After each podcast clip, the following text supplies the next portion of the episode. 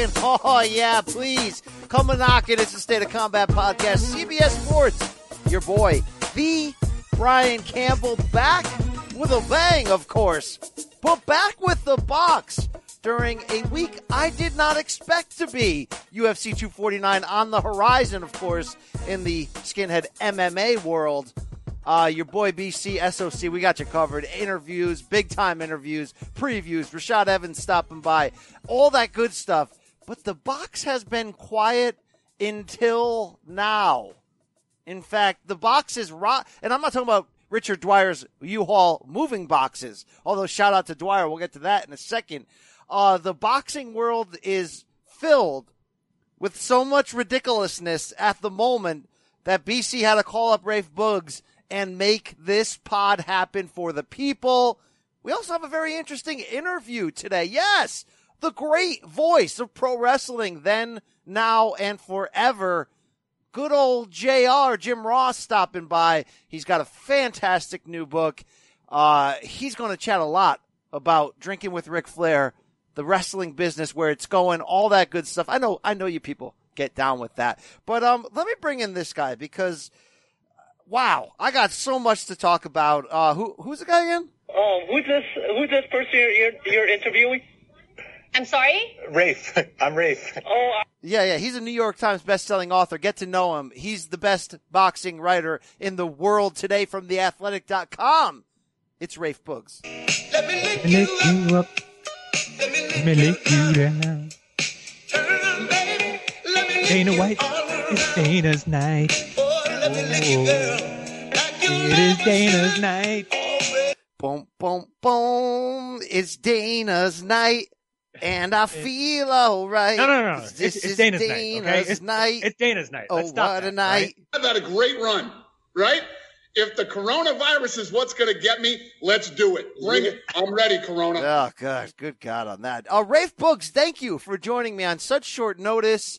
But this show, the SOC, this, this s- gross soup of, of hood sport ridiculi is not against making headlines once in a while. So I had to get you in here to, to take the giant spoon to stick it in. I want to stir the primordial ooze, and baby. to and to get that and break it down um wow do we have a lot of junk to get into And it turned out that in this fight at least, we brought you junk. a lot of junks uh before we do that though rafa how you been bro you good you holding up i always have to check in on detroit don't drink the water in flint how you doing bro Man, that, you know, it, it's just not not appropriate, man. That is not appropriate. But I'm doing all right, hanging in there.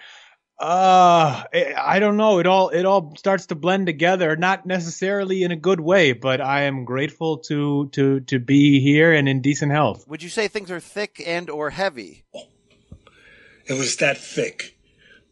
It was that intense. you're feeling it It was that heavy. all right yeah Yeah, it was Okay. it was it it did exist, It just like did. just like Teddy said it did. It did exist. Okay, uh, let's not bury the lead any longer. We're going to get right into it right now, Rafe.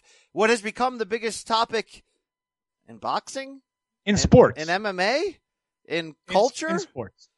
Um, we had Oscar De La Hoya on the show last week, and Rafe, we recorded that in the Back to the Future Part Two style, where we went forwards to go We backwards. analyzed the tip. We broke down the tip.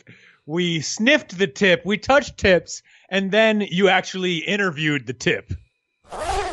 Wow. All right then. Uh, don't know where to go after that. You know what I'm saying? Just look at the stiffness Thanks, Rich. Thank you. and the frequency. Okay, it's not about the size, Rafe. Okay, it's about yeah. Anyway, um, and Rafe, this all started with you and I. In fact, I recalled the story of you and I talking about it on the great Michael Woods on RingTV.com as a story about how this idea hatched. You the know, oral history. oral history, right? Uh, you know, for years I've been trying to get my promotional company hashtag old guy fights off the ground, right? I've been trying you to might have to change it to uh, Campeon Productions. Campion Productions has been trying to get the contender Washed Welters series where everybody lives in the same house, real world style, and it's suddenly Berto versus Broner every day of the week. Uh, but Rafa, it started with me saying, you know what? I think at 47, Oscar could be competitive against Conor. I think McGregor at 31 would end up beating him. But what surprised me was that you were like, no, no, no, no, no, no, no, no, no, no, that is a no, no. Oscar would wash him. You were like, he's Wash gonna... him. And then we asked Oscar, I asked Oscar that same thing.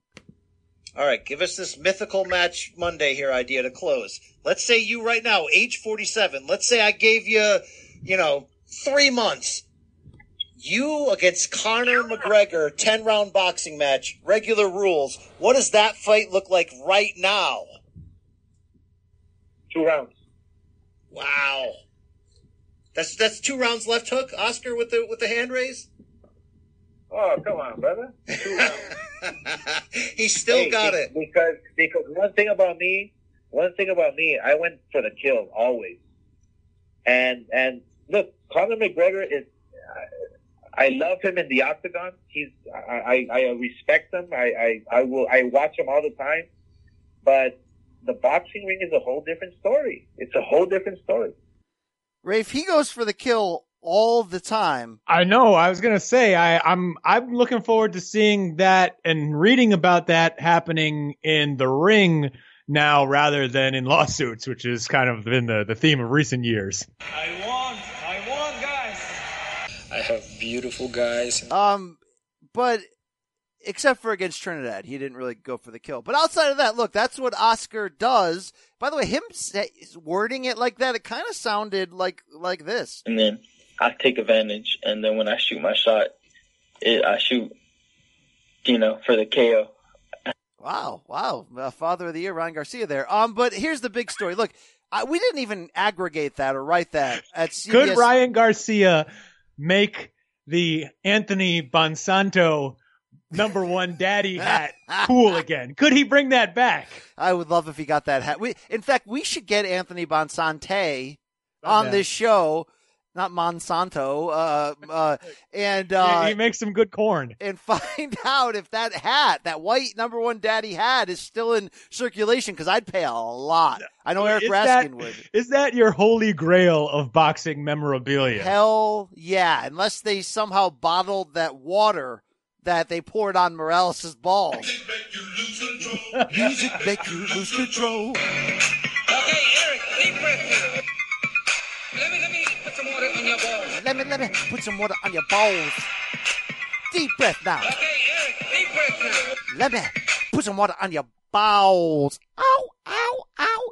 But Rafe, here's the deal. CBS Sports Tonight, we didn't even write about it. Why? Because Oscar's always talking ish, right? He'll be like, one minute Canelo is going to fight Conor. It'd be great. The next minute he's writing a letter to boxing writers saying, "Do not cover Maymac." Right? Like the guy's a the guy. I love the guy.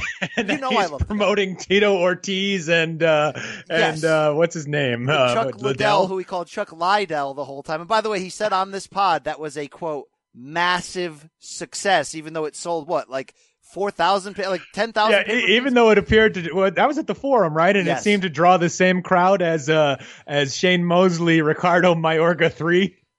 Yes, yes. Uh, there there was more people in the back room when Magic had eight women there than uh, there was at that fight. You know. By the way, that's my favorite part about stepping into the forum for fights. Is just like putting my hands on the walls and going like, "What did Magic do here?"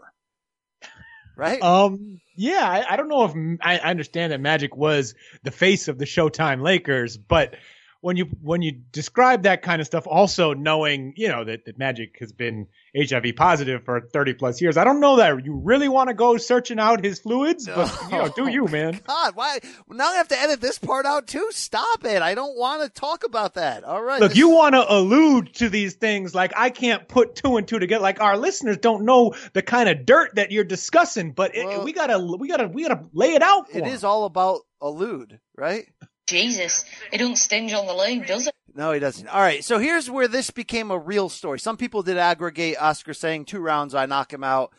But then Thursday afternoon, randomly, Conor McGregor with millions of millions of followers on Twitter is like, Hey, Oscar De La Hoya, I accept your challenge. And this became a thing. Now look, it's a gross thing. Look, I'm not trying to act like this is, you know, it's gross, but I love it. it's that it's gross. You got TMZ, you got ESPN, you got uh, a great website, boxingscene.com, by the way. Plenty of journalists on there. Um, you got everybody. Fox Business Insider. I mean, this became a thing, Rafe. Um, I'm gonna celebrate it because it's SOC branded. I'd say thank you, Conor. Thank Thank, you. you. Oscar. Thank you, you guys, uh, yo, I want to thank the great Oscar De La Hearns. Thank you, thank you. At least somebody. I mean, it smells so good right now. It is a beautiful aroma that arouses me. But um, and I like it because here's the actual deal on it. If this actually became a thing, Rafe, the reason why it's great is because you don't know who's going to win this. You really don't. You this might actually this is better than Conor versus Paulie. This would be an act like you know, of course anyone like Oscar, right? Who was kind of forced to retire because he kind of hit that wall and wasn't good enough anymore. Who's teased comebacks, and obviously Oscar's had a ton of issues in his personal life outside of it, but he never did the shameless comeback and I guess I'm pushing him into the shameless comeback. But if you're going to do the shameless comeback, Rafe, you kind of want to do it for giant money A, for giant exposure B, and C, a fight you can actually win. Yeah, uh, look, and and I think that uh, while while you're right, there is just this black box quality to this because you really have no clue what this is gonna what might look like if it could possibly happen. Uh, but I look, I already I'm already on the record early. I think unless I just think Oscar would beat his ass. He can't box. Uh, he can box a little bit. He's 31. He's in pr- prime, prime shape, dude. Oscar's gonna, gonna. I mean, I'm not talking about with the with the with the fishnets on, meet me on the D. But here's what Oscar's gonna do. We'll make him shoot his load. Oscar's gonna shoot his own load. Okay, like you tell me at 47 he could get into 10 round shape. No, no. Look, he said two rounds. What if what if Oscar decides to train for three or three round fight and he don't care? He's shoot, he's he's throwing that load. Well, we do know a few things about Oscar, right? Right, Wash Giel?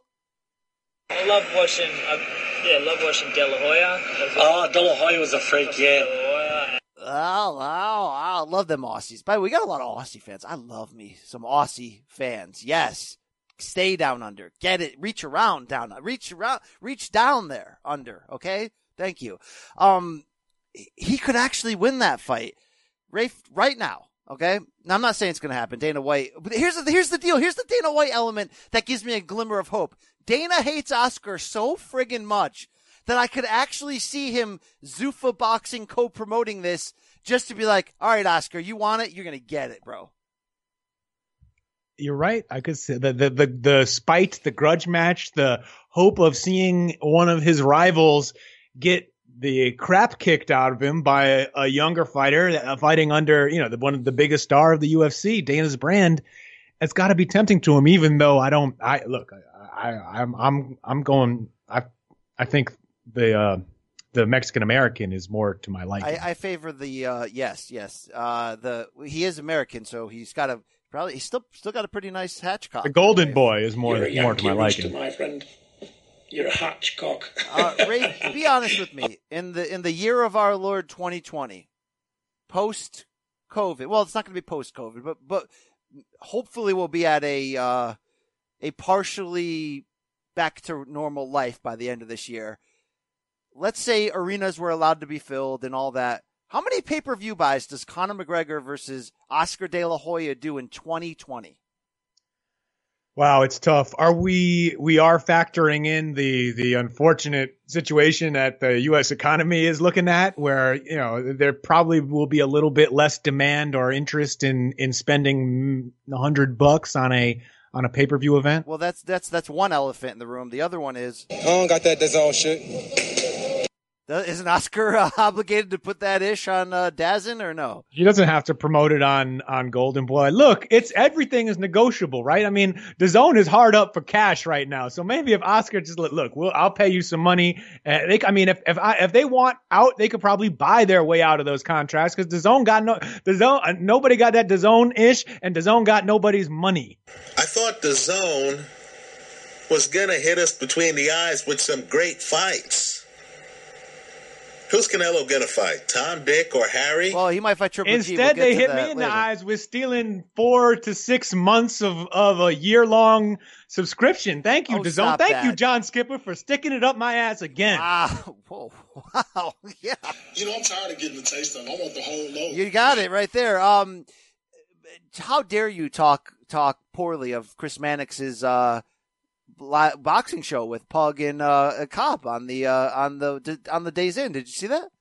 They were on DAZN too. Yeah, yeah. I thought so. On um, was it Jabs? I don't PBC jabs with with Jordan Hardy. I don't know what it's called, but um, The one I've watched a little bit of the one with Mannix and Sergio Mora. I mean, we like their banter. They they like to they like to to, to josh around a little bit. I wouldn't I wouldn't really compare it to BC and Rafe Boog's chemistry, but it's it's up there. It's pretty nice. Um, uh, Sergio Mora actually shouted me out in one of Whoa, those, what'd he which, say? which shocked me. here we we Uh, he- actually have the, the the the audio of it. Maybe he uh, he blew his wad early. Thank you, Sergio Mora. Wow. he, he he knows me too well. Um, All right, you know, I can mean, you that's answer fun to my watch. question? But You think I I pay care? for I pay for the zone because I want because for the boxing, not the commentary. And I do wish that that, you know, speaking more seriously, I do wish that the company had done more to take care of like the, the loyal customers who they courted and said, "Buy the, this is a great deal for a hundred dollars a year.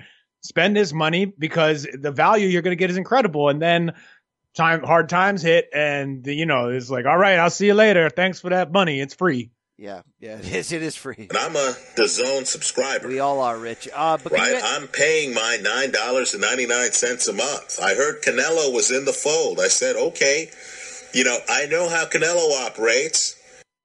Thank you. Uh, Ray, Raphael, can you at least answer the question here? The Hmm. question was forget the zone, forget the economy. In 2020, how many buys does Conor f- versus Oscar, Oscar do? That's a two million fight to me.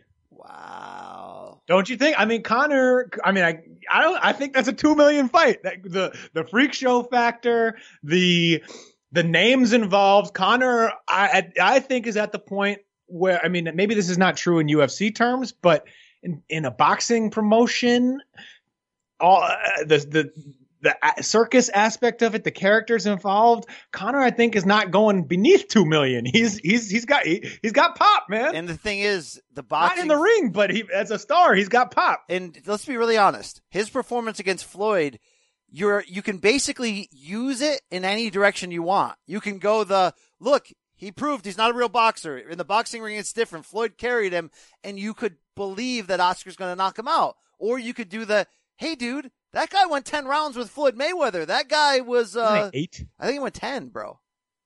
Okay. I don't know. It just, it existed somewhere in, in that in that area. Um, I- you could really you could use that though. You could use that in any direction you want. Yeah, it would sell. It would move. Now I've had people texting me, including the great Woodsy, who's like, "Bro, are you going to get it cut?" Is hashtag old guy uh, Canelo Promotions slash uh, Campeon Productions going to get a cut? And and I'll say no. I'm not looking for a cut. You know what I'm looking for? Hey, Oscar, could you stop putting the media in like the 35th row? Put us back at ringside. If you make Oscar versus C- uh, Cornelio McGregor, put sorry, technical difficulties there. I said put me in the front row where I belong. Yeah, I know beggars can't be choosers. Where I come from, beggars prefer to be choosers. Thank you. All right, Ray. Final thought on this, then we can get off of this and get to the other ridiculousness in the in the. If this became a proper fight, Oh, let, let's see a bit of proper fight. uh, how does it become a proper fight? Because you said money talk. Well, We know money talks, and you brought up the important reality about uh, unemployment and all that right now. To zone all that right now. What if Saudi got on the phone? Okay, Saudi and Len Blavatnik, you know the the the oligarch of DAZN got together, and they just threw. I mean, they threw like ridiculous money, the kind of money where Dana White in Endeavor, the UFC's parent company, which Dana on this State of Combat podcast denied any issues with money with Endeavor as to why he's making the fights happen. But we know They they are interested. They have some cash flow situations to deal with. If We know I it did have re- exist. read correctly. We know it did exist, okay? Wall Street Journal, we know it did exist. So let's say uh, Uncle Lenny over there in, in, in Ukraine with the DAZN war chest gets on the horn with Saudi. Is that the only way this fight could happen? I don't know if that's the only way. I think, I mean, this is the kind of fight that even with this global downturn, if it were promoted correctly and timed right, uh, it's, and, the guarantees were right. I, I think that they could make their money traditionally without finding a, you know, foreign dictator sugar daddy, although that probably could be the easiest route. I don't, we don't really know if the Saudi money will flow quite as be quite as free flowing either. Because have you have you uh have you been have you passed a gas station recently, Brian? That's so racist of you. What do you mean? It's a it's a petro state. That's not that, that's that is that is a reality. The the money comes from oil, uh, and and that ain't that ain't selling for a whole lot right now. Now I think you know, it, it, eventually that's going to kick back up because people are going to need gas for whatever, whatever they do. There isn't any other great power source to talk about right now. Anyway, we sound stupid when we talk about these things. me. Yeah, forget that. Forget that ish. Um, it could happen that way. Look, this is this is all fantasy land, right? We're talking about this fantasy fight that has somehow become real because media is so thirsty for anything to talk about right now. Just as we're going to talk about weird fantasy fights that probably aren't going to happen on schedule between Gervonta Davis and Leo Santa Cruz and Mike Tyson and Shannon Briggs And, Richard Dwyer big- showing up on this show. yeah, and that ain't gonna happen. And that the the big dumb power lifter fighting the other big dumb power lifter. And like all of this is just made up stuff, and I love it because it kind of makes us seem like our jobs matter or at least can stick around for another month. But it ain't real. But I love this one. I want this one to be real. So let's make it real. I'm a white boy and I'm jacked. Deal with it. Thanks, Brock. Um, okay, final, final, final question on this. Would Oscar do it? He's pretty shameless. Would Oscar do it?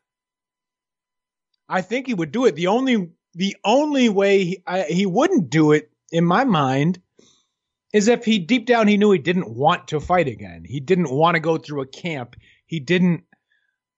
Uh, he, he he basically didn't have that hunger as much as he just likes the publicity of of having these rumors out there. That's totally possible, and I don't blame him if that's the case. Um, I think I don't think he would do it simply thinking, all right, I know I'm not going to get in shape. I will let myself get washed by this guy who's not even a boxer. And I just want this payday. I don't know if he'll do it for that reason. I think if he does it, he gets he gets into whatever good shape means for him at this point in his life, and having not fought in what a, Well, decade. dude, you would you agree that there's been a few times in the past few years, in between some personal highs and lows, that he's gotten like like He has looked- again. Yeah, yeah, he has looked like he had he could get back into great shape pretty quickly. Uh, we don't know exactly how he's achieving that, Oh, but there'll no assuming he testing. could. We've been we've been doping since the beginning. There's to be no drug testing for this. Okay, But they're going to make that money player. Thank you. All right, we're going to take a quick pause. On the other side, we got we got a few more ridiculous things to get you. Also, wrestling legend, the voice, Jim Ross, going to be here. Gonna gonna be here. Okay, he's he's coming. JR. He's coming. All right. It's hot. Get some barbecue sauce. It's hot. Okay. Uh, yeah, we'll be back. And we're back. BC Rafe Bugs. It's the Box Pod. Also, pro wrestling legend Jim Ross still to come. Uh, Rafe, let's get through some of the other headlines. And uh, there was no headline bigger this week. Uh, let me let me bring up a guy who I know that you like a lot. Mike Tyson, baby. Mike Tyson. Hey, let's go. Mike Tyson. Let's go, baby. Hey, Let's go. Here's the thing: we all love Mike Tyson, and he blew up the internet first, Rafe, which of, with a video you saw last week, uh, just hitting pads and looking like a prime 1986 Savage. I mean, just he got back into shape. I think he's putting down the, the weed and the psychedelics long enough to, to, to get a little bit ripped again. Uh, shout out to those, by the way, if that's your thing, Rafe. Shout out to I it. got nothing against him. Yeah. Uh, damn. Shout out to Omaha, Nebraska. Exactly. Okay. Doug, you know what I'm saying? Um, let's go, champ. Right? Uh, right. But this, You know, okay, I get here. Why you? Uh, we're, since we're getting transitioning into this, take you behind the scenes a little bit in the life of Boogs, and one of the weird things I do Yes. I, I have a I have a Rottweiler named Bear. I walk him twice a day, and Uh, well, first of all, you bringing a right Rottweiler into your house? Okay, tell your family to write their will out. You're in trouble. All right, thank you. uh, and so yeah, when um, you know when he cops a squat, I like to encourage him by saying, "Let's go, champ! Let's go, champ!" Ah. All right. Yeah, that's great. That's great stuff. All right. Here's the Tyson news, and there's a few of them. Um, BKFC, the, the good old dirtbag bare knuckle fighting championship promoter David Feldman. Look, we've had a lot of the fighters on this podcast. Shout out to Swanson Communications, my favorite in the PR game for hooking us up. They are willing to offer this man, Mike Tyson, 53 years old. Now, just full, full disclosure. Tyson's getting in shape because he wants to fight for charity and I thought this meant like the Evander Holyfield, Mitt Romney style charity, like little sparring matches with head care, pitter patter, pitter patter style. I'm not sure if he meant more, but BKFC's like, hey, bro, 20 million to fight in our organization against Shannon Briggs, who we just signed, or if you don't want to fight, we'll use you in any capacity. Obviously, they would to sort of promote. I mean, even PFL that that uh, MMA skinhead like fourth in the food chain signed Mike Tyson to show up at their cards and like tweet about it. We know what Mike Tyson brings to the table. Is there any friggin' chance in your eyes that he would take $20 million and if it's not Shannon Briggs, it could be some fat white guy from West Virginia that he get back in there bare knuckles and, and give it to the people again? Um, I don't think so because Mike Tyson could make 20 million in any boxing match that he wants as well, right? He talked to any promoter, promote it himself, keep the money himself, work straight with a network. I mean, he could do, he could make that money in any kind of fight. So why a bare knuckle dirtbag fight? That's fair. That's fair. I'm talking to this man like I'm talking to this man. I'm sorry, champ. He's probably watching, so Yeah. you can talk to him like that. Yeah. Yeah, yeah. Tyson's probably he's probably listening. Do you think he's going to need look, to eat a few more of them pies before he comes probably back and faces Shannon Briggs? He has rules. I like. I'd love to get Mike Tyson on here and talk about this. Luckily, he has rules. I think that we fit into. I normally don't do interview with women unless I fornicate with them. Uh, you, we're not going to fornicate, Mike. I'm gonna make you my girlfriend. No, no, no, you won't. No, no, no, no, you won't. Um, that's not going to happen. Good on BKFC to offer it. But do you, what do you, what kind of what kind of charity type deal do you think Mike wants to get into? Like, uh, him and Evander pretend to bite each other's ear and they make ten million each in Australia or something. I have no clue what the kind of charity event. Uh, uh, sure, it, it, we we have seen Evander Holyfield looking like he's in great shape these days as well. Oh, I don't. I guess some kind of sparring exhibition. Yeah, why not? Uh, It can't hurt. I would. I would not. I would I don't know if I would want to send a Mitt Romney type, some sort of layman into the ring with Mike in a in an exhibition event, just on the off chance, like you, uh, Mike. You don't, you don't want Mike to flip the switch. You know, you do not want him to have like a flashback and and have like a, a layman in there because it could get real ugly. Yeah, that could happen at any point. Okay, that there's no doubt about that. No, I mean, it could be like the last Boy Scout when when Bruce Willis punches that guy in the face and drives his brain, drives his nose bone through his brain. You know. By the way, people forget that that movie hit at like a key time for crossover action movies, the kind where you take big name stars, but still you put it in, in into an Arnold Seagal type movie, but you clean it up a little, you put some jokes in there. That was a big movie. I remember like being fired up to see that. Football scenes were great. Remember that opening scene where the running back pulled out a gun and uh that's called a stiff arm. Billy work. Cole, man. Yeah. That was that was yeah that that is maybe the craziest football uh, hypothetical in in the history of modern cinema.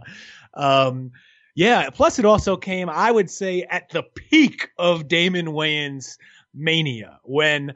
To a lot of people, Damon Wayans was the coolest and funniest guy in the world because of what he was doing on In Living Color right before then. You know, all the great characters, Homie the Clown, Anton the Bum, Antoine and Blaine, Men on Film. I mean, they were, he, he was the man. Yeah, yeah. I'll give two snaps up to that one. Um, Mike Tyson headlines continued this week, and this is a great one. Uh, look, there, there's certain types of men in this world. That's how men deal. That's how men roll, and he ain't a man. And uh, Big John Fury, who can do this every once in a while, will just post a video randomly of him calling out some guy that you didn't know and is like, I'm 53, ah, whatever, I'm on, you know. And he just posted one the other day, Rafe, where he named some guy, then he named Billy Joe Saunders' address a few times and was like, meets Like, me in the "Meet me grass. Billy Joe's yard. Meets me in the grass and I will kill you. But then he ended it with a rant that suddenly went viral. I got it for you right here. I'm looking at fighting Mike Tyson. How's that? Mike's making a comeback. I don't value my life to 50 pence. But let me tell you something. Mike Tyson is worth doing charity with. He's a proper king of a champion. He's a proper man, tried and tested. I'll fight Mike Tyson. He's making a comeback. I know Mike Tyson mentioned my boy's name every five minutes. Here I am. John Fury is hiding from no man, not even the king of the old men. Mike Tyson. I will fight Mike Tyson. Hear that then? Because I will not be denied. I will die in a fight. I'm as game as an American Yankee cock. I will die with him. I will die before I'll give in.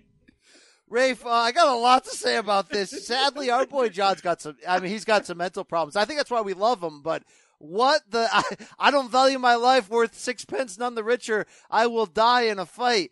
Uh, who you got? Something Match your about Monday, an Rafe. American Yankee cock in there? Yeah, a, hatch, a hatchcock, a proper hatchcock.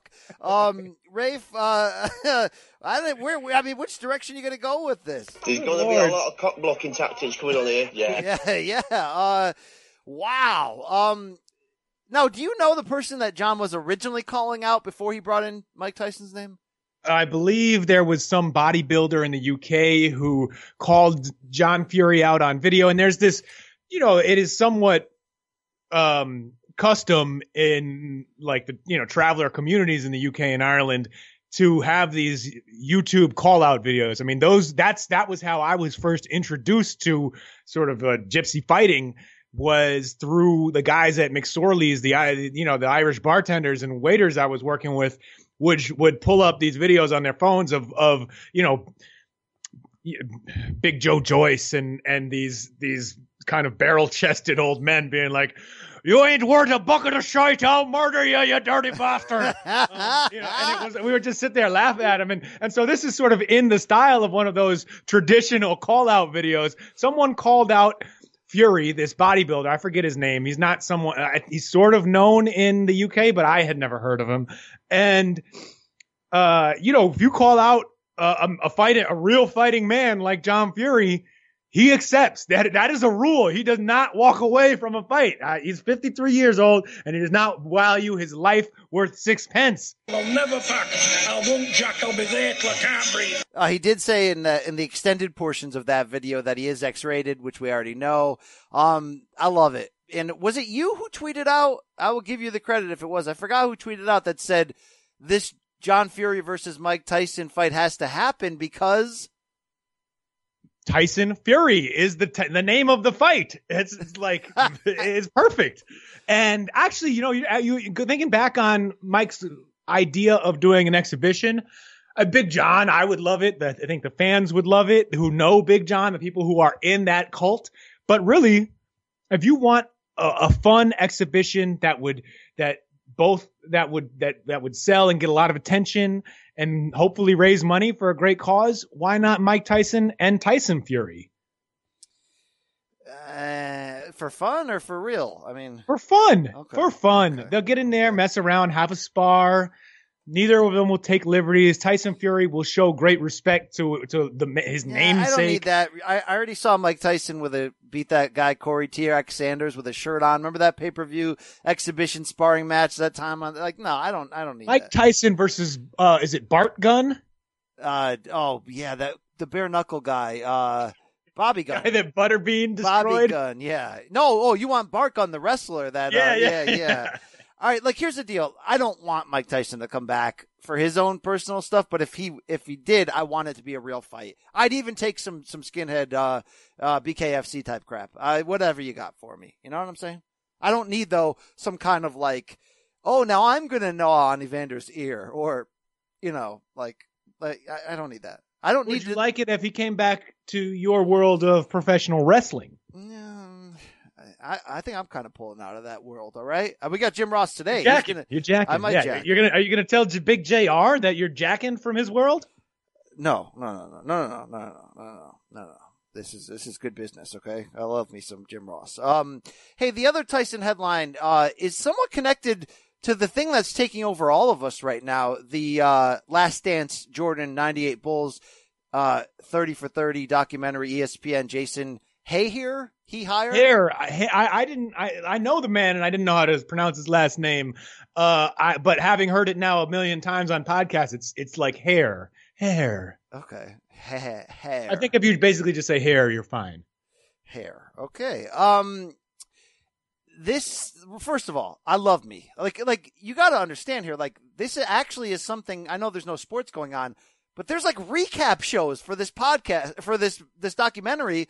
You know, ESPN SportsCenter's leading off right after it on Sunday nights with like a actual breakdown and I think it's actually deserving. I mean, look, it's right in my wheelhouse. It's bringing me all the memories back in the feels. But Rafe, can we pause and just shout out that like Michael Jordan is like a 10 out of a 10 or 1000 out of a 10 in a performance in this documentary? Like the dude rips everyone and he's drinking and smoking and he's just like, yeah, I don't think in any other situation, maybe besides the fight game, because people are kind of reckless in there, you'd get someone this honest. I mean, it's already a slam dunk if you put out a documentary on Jordan, right? Yeah, then you add new interviews and archives, but then you get Jordan just willing to just spray that thing all over people. I mean, it's cliche to be like, that's great content, but it's freaking amazing, Rafe. Well, of course it's great content, and it's something that Jordan, who has really guarded and protected his mystique for 20 years now, and and not done this sort of thing, even though he was sitting on the footage for since 1998. That uh, to finally do it and to do it in a way that is so satisfying to to fans and to people who are curious and people who are just learning about why he is the greatest of all time right now that it really is good. He does look, he takes liberties. He is in control of this documentary. He did like, for example, he told Jack McCallum when Ja- the, the Sports Illustrated writer, when Jack McCallum was writing the book on the Dream Team that, which I have, yes, great book. Right, right. Which, which that, that, yes, Mike, Michael told him, yeah, he did stop Isaiah from being on the dream team. And then in Michael's own documentary, he's like, well, no, I didn't say anything. And Rod, Rod, Rod Thorn didn't say anything. And it, I guess it just happened. So it's, you know, he's sort of washing his hands of some dirt, but that's also, it's funny because I think that's not even that you could interpret as Michael sticking it to one of his rivals one more time and being like, we, you, you know, it did exist. I know. We both know it did exist. I I dicked you, my man, and I'm still Whoa, gonna go on. I am gonna go on the biggest documentary ever, sports documentaries at this point. At the time when the entire world is watching it, and I'm gonna basically lie through my teeth and make you watch it. Bitch. That's Mike. I'm a savage. Yeah, damn right. Uh, yeah. How do you like me now? You like me now? How you like me now? Thank you, thank you. Uh, Just look at me now. You're right. That is actually the best way to kind of stick it to him, even even worse. Um, so why does this have to do with Mike Tyson? I did not know this story, by the way. Shout out to our brethren Manouk Aokpian, Akopyan. Akopyan of Boxing Rec, of many outlets, by the way, many many outlets, LA Times. But One um, the number one hustlers out there. I mean, Yeah. you really got to give it up to that man. he is right now. a Really nice guy too. And I did want to shout out that website real quick. Very important article. Today, on one of the internet's best websites, boxingscene.com, right, in which in which uh, Manouk research talked to some people, put together uh, an aggregation of previous chats. I did not know this that Mike Tyson nearly beat up Michael Jordan during a 1988 dinner for Chicago Bears Hall of Famer Richard Dent. It was Dent's 28th birthday in Chicago, so they had all the luminaries there. Tyson gets invited. His co-manager Rory Holloway is the one, Tyson's ex co-manager, who ended up reciting the story. Do you know this story, Rafe? Did you read the story? I, I, I mean, I've heard it discussed, but I actually haven't read the story yet myself, and I don't know it off the top of All my right. head. Well, the root of the story is something I didn't know. That Jordan used to date Robin Givens before Tyson married her. So they're, according to people at this party, they're sitting there at, at Richard Dent's dinner, and apparently some of these comes out of the comes out of a book called Taming the Beast: The Untold Story of Team Tyson that one of Tyson's uh, ex managers put out. Uh, Mike Tyson's drunk on Long Island iced tea, and they say that's when Mike's feelings come That's out. That's what's up right there. and he stares across the table at MJ, and he says, "Hey man, you think I'm stupid? I know you effed with my B." And apparently, from the the the book, Jordan looked like he'd seen a ghost. Mike says, "I know you messed with her. You can tell me." So apparently, Ditka, Coach Ditka, Mike Ditka jumps in and, and tries to kind of like calm it down. And Jordan wants guys, no guys, come on. That's not how we. That's, we don't. That's we don't do. We like to drink our beers here in Yeah, Chicago, but come on, Bears. guys. We don't want any trouble here. Let's. It's Richard's night. the Bears. So apparently Jordan gets up because I mean, you know, you don't want nothing to do with this. Tyson turns to Ditka and goes, "Man, you think somebody's scared of you? All that racist shit you've been talking." Then he turns to Richard Dent, whose party it is, and said, "Y'all scared of this damn white man, Richard? He ain't nobody. You gonna let him talk that way?" So apparently it's this giant circus. Don King's jumping in to try and The end of the it. dynasty. Tyson took down the Bears. I mean, not that they were a dynasty at that point, but still. So uh, Mike's telling everyone he's going to beat up Jordan. Don King's trying to settle it down. They're holding Mike down and back. Jordan basically leaves. Ditka is does an interview years later with the Chicago Sun Times and kind of basically confirms that all of this happened and says, look, it's all stupid. When you drink, you run your mouth. But he says, quote, that's probably what happened. Dent was interviewed in 2015 in the Chicago Tribune and he kind of disputed some of it, but, but confirmed most of it. Uh, Jordan declined to comment on the encounter with Tyson through a representative in 2015 when the Ch- Chicago Tribune wrote about it. But, um, it's, it's an interesting tidbit. But I started to look up Robin Givens because I'm like, wait, okay, we knew Robin Givens as a kid from the, what, what was that show called? The Head of the Class? Head of the Class. Remember that I mean, sitcom? that's, that, that's even before my time, but yeah, I okay, knew she that's was a how celebrity. I knew all I knew of her, right? And she and she was she was, she was a, a, a fine woman, okay, and um, good actress, all that.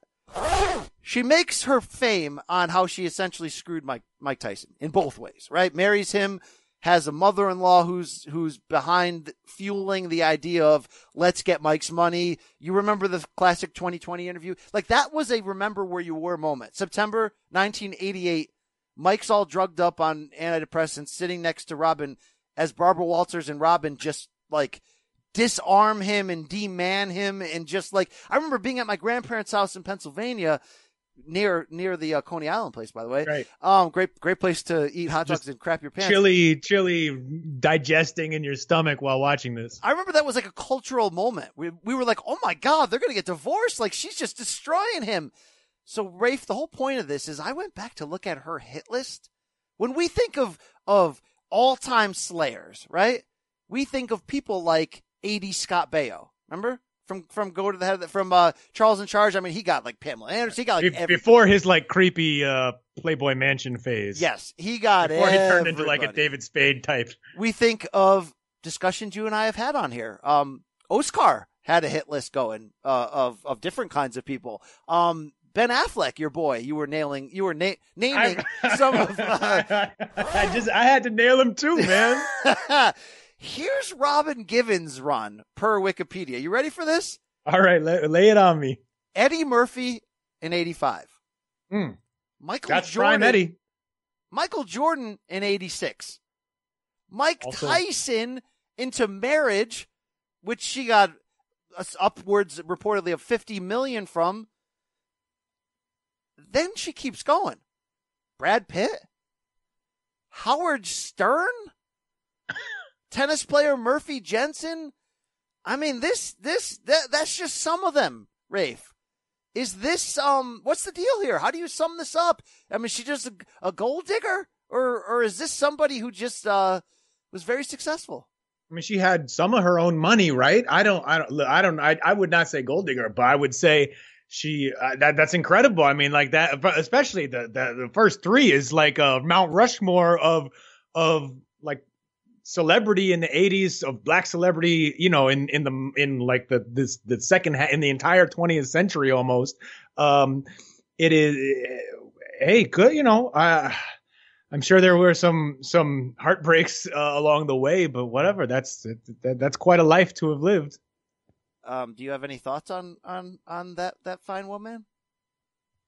I can't. e- I man, I, I, you talking about September 1988, right? Yeah. Uh, flashbulb moment. I'm six years old, man. I'm not watching All right, that. well, that old, that dirty old bald guy, Eric, uh, not bald, dirty old balls, Eric Raskin probably's got some good thoughts on that. All right, he's a little yeah, but we, we, we- you know, I I think we can go ahead and guess that uh that the Maccabee games, you know, was was into a a more I don't know a, a different look. Okay, okay. Uh, other news here, Rafe. Um, Canelo. You, you I might, mean, you might- Raskin doesn't give Floyd a fair shake, so you know where his head is at. Uh, yeah, well. Oloki, you are next, my friend. Uh, Canelo, you might not be next, my friend. What the hell's Triple G doing? So we we thought we're getting Triple G Canelo three. Oscar on this show last week is like, yeah, this fall it's happening. Remember that weird story came out? I think it was your colleague Lance Pugmire a couple of months back saying it's happening. But Triple G's like, no, bro. I signed for a mandatory against some man named Zarameta. Zara- Yeah, Camille Smegamegma. Uh, so Golovkin talked to Sports Illustrated, I believe Chris Mannix. And I think it was uh, Greg Bishop. Oh, I'm sorry, Greg Bishop. And um, he's like, nope, I'm not fighting Canelo this fall unless I get a chance to fight Smegma first. And here's the quote. Uh, I don't have that quote. Oh, sorry. I should point out that there was always two sides. Canelo actually avoided this fight in September. They didn't want to fight in May of 2020 either. So I went my way. I have my own career. And I figured, how long should I wait? I intend to keep my word. Once the situation changes and as soon as everything is back to normal, I intend to have this fight first. Um, like, I get it. It's a power move, but bro, you're going to be 40 soon. You're the B side. You'll always be the B side against Canelio. You get a chance at revenge. You take that ish. I think that's a fair point. Um, there's a few different ways to interpret this here. I think the, the the the interpretation that makes the most sense to me is, like you said, this is a power play. This is um, maybe a mind game a little bit, although I don't think that really is a factor, or at least a meaningful factor in how in how a fight may play out someday. But it is just now at this point in these these guys' careers, they are also eh, i hope they fight again but they're just engaged in a petty war right? Uh golovkin signed with DAZN and and got a great deal be- because of the anticipation for a third canelo fight. Canelo was pissed off that golovkin had had had spoken ill of the drug test that canelo failed so i don't know what he expects his opponent to say about that. But he was he felt uh, wronged by those comments. I mean, look, if the man saw injection marks, he saw injection marks. Uh, but anyway, Can- Canelo was pissed and he said, "Well, look, I don't care. I'm not giving you this fight. I'm not interested in you anymore. Peace. I am. I got more power in this, and I always will have, always have." And so he jerked Triple G around a little bit. Triple G didn't have a particularly impressive year last year, and his stock has dropped a little bit because of it. And he he this is his chance to kind of turn the tables and be like, ah, you thought now you need me. Well, maybe I don't want you now. Is it petty? Is it stupid? Is it good for the sport? Yeah, well, that, that, that's like a no, no, uh, uh, yes, yes, and a no. Uh, but I think there's an element of that there. He may, it, it, it could be uh, strategic as well or competitive in that Golovkin recognizes that he didn't have great performances in 2019 and he isn't totally hasn't gotten totally comfortable perhaps or it seems with uh, Johnathon Banks as his trainer. And he want and and especially after a forced layoff at his age because of the coronavirus he may not want right away to to jump in with Canelo because he doesn't trust that he'll be he, will be in his best possible shape for it. Um those I think are some of the factors. I think they are reasonable. I wish it were not the case, but it's his career.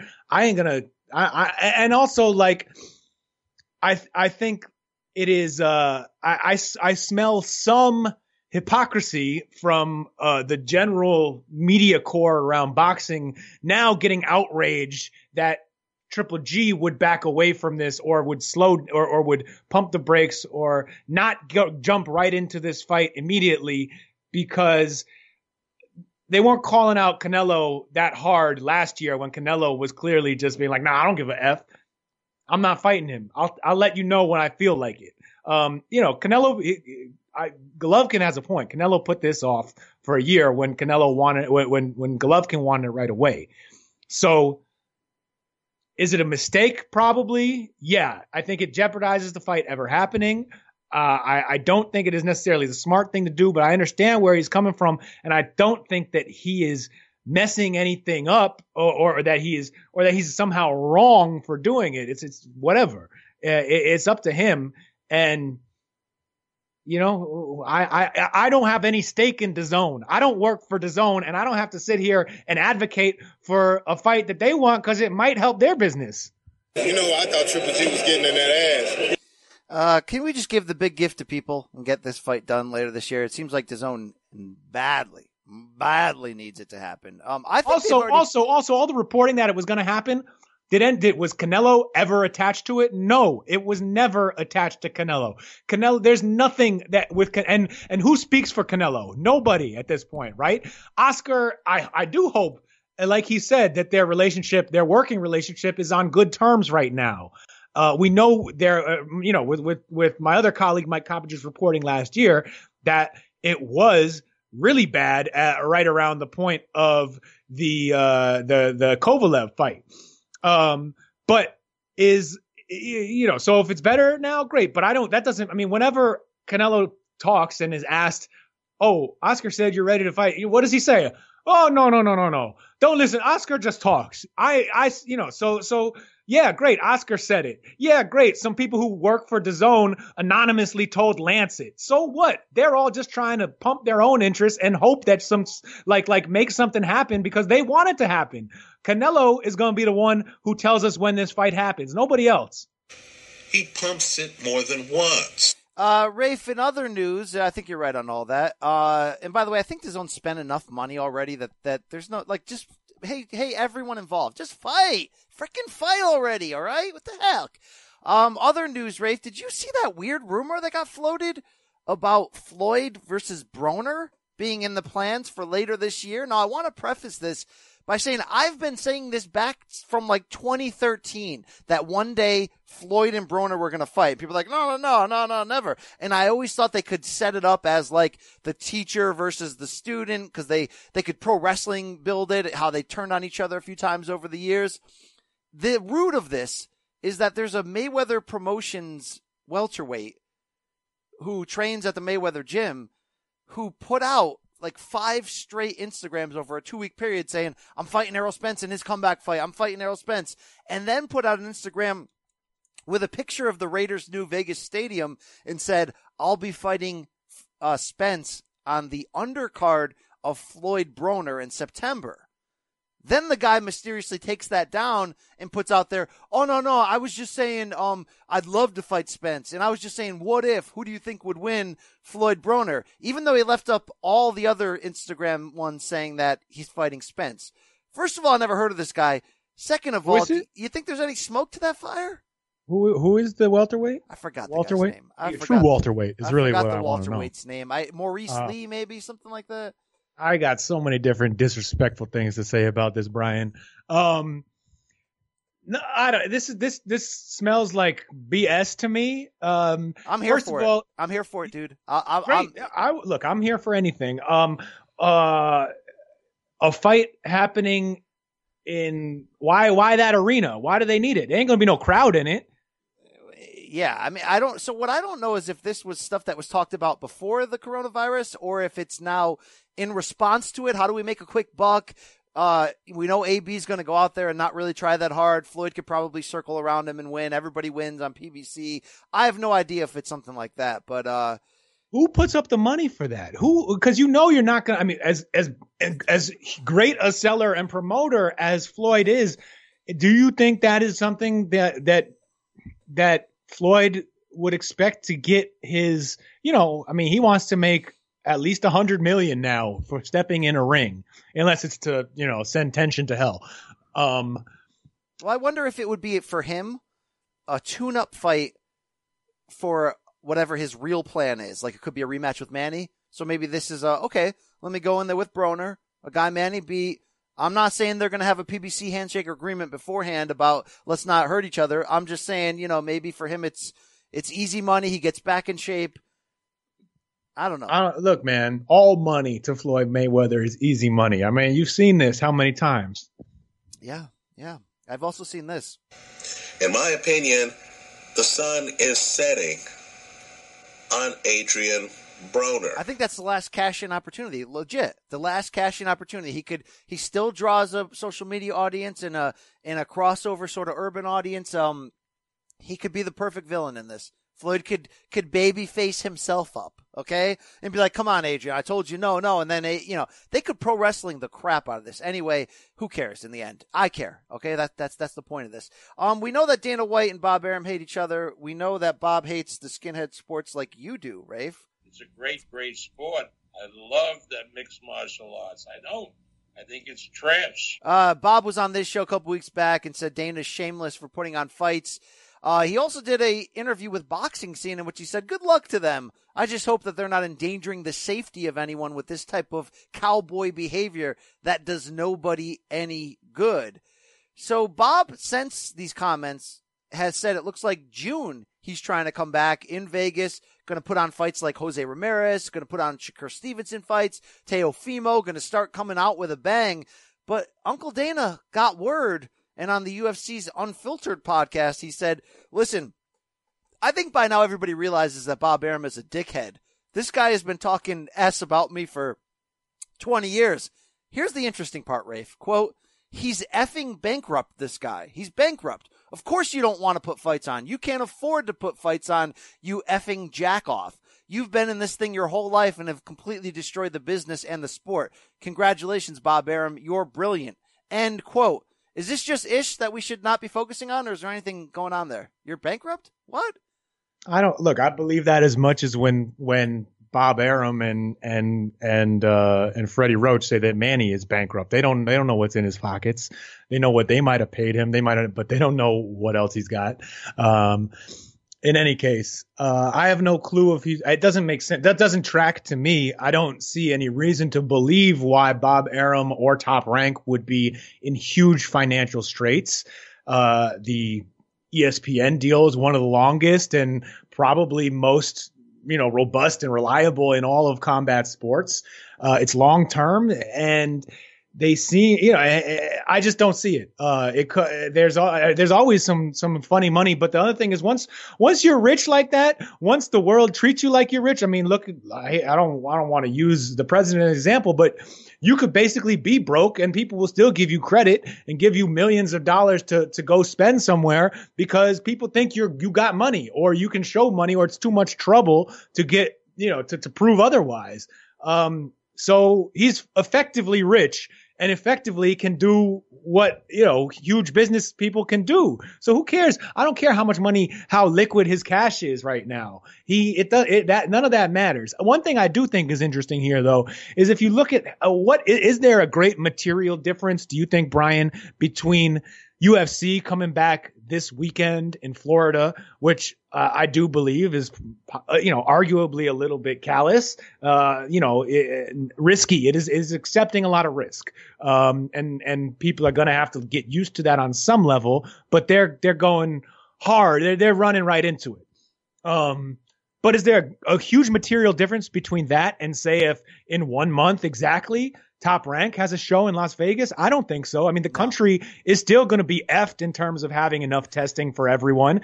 We're not, we're still not going to be able to track where the uh, epidemic is spreading or where little bursts or outbreaks are happening. It's still all of the same problems that we have today are going to be here probably in more or less the same shape in one month.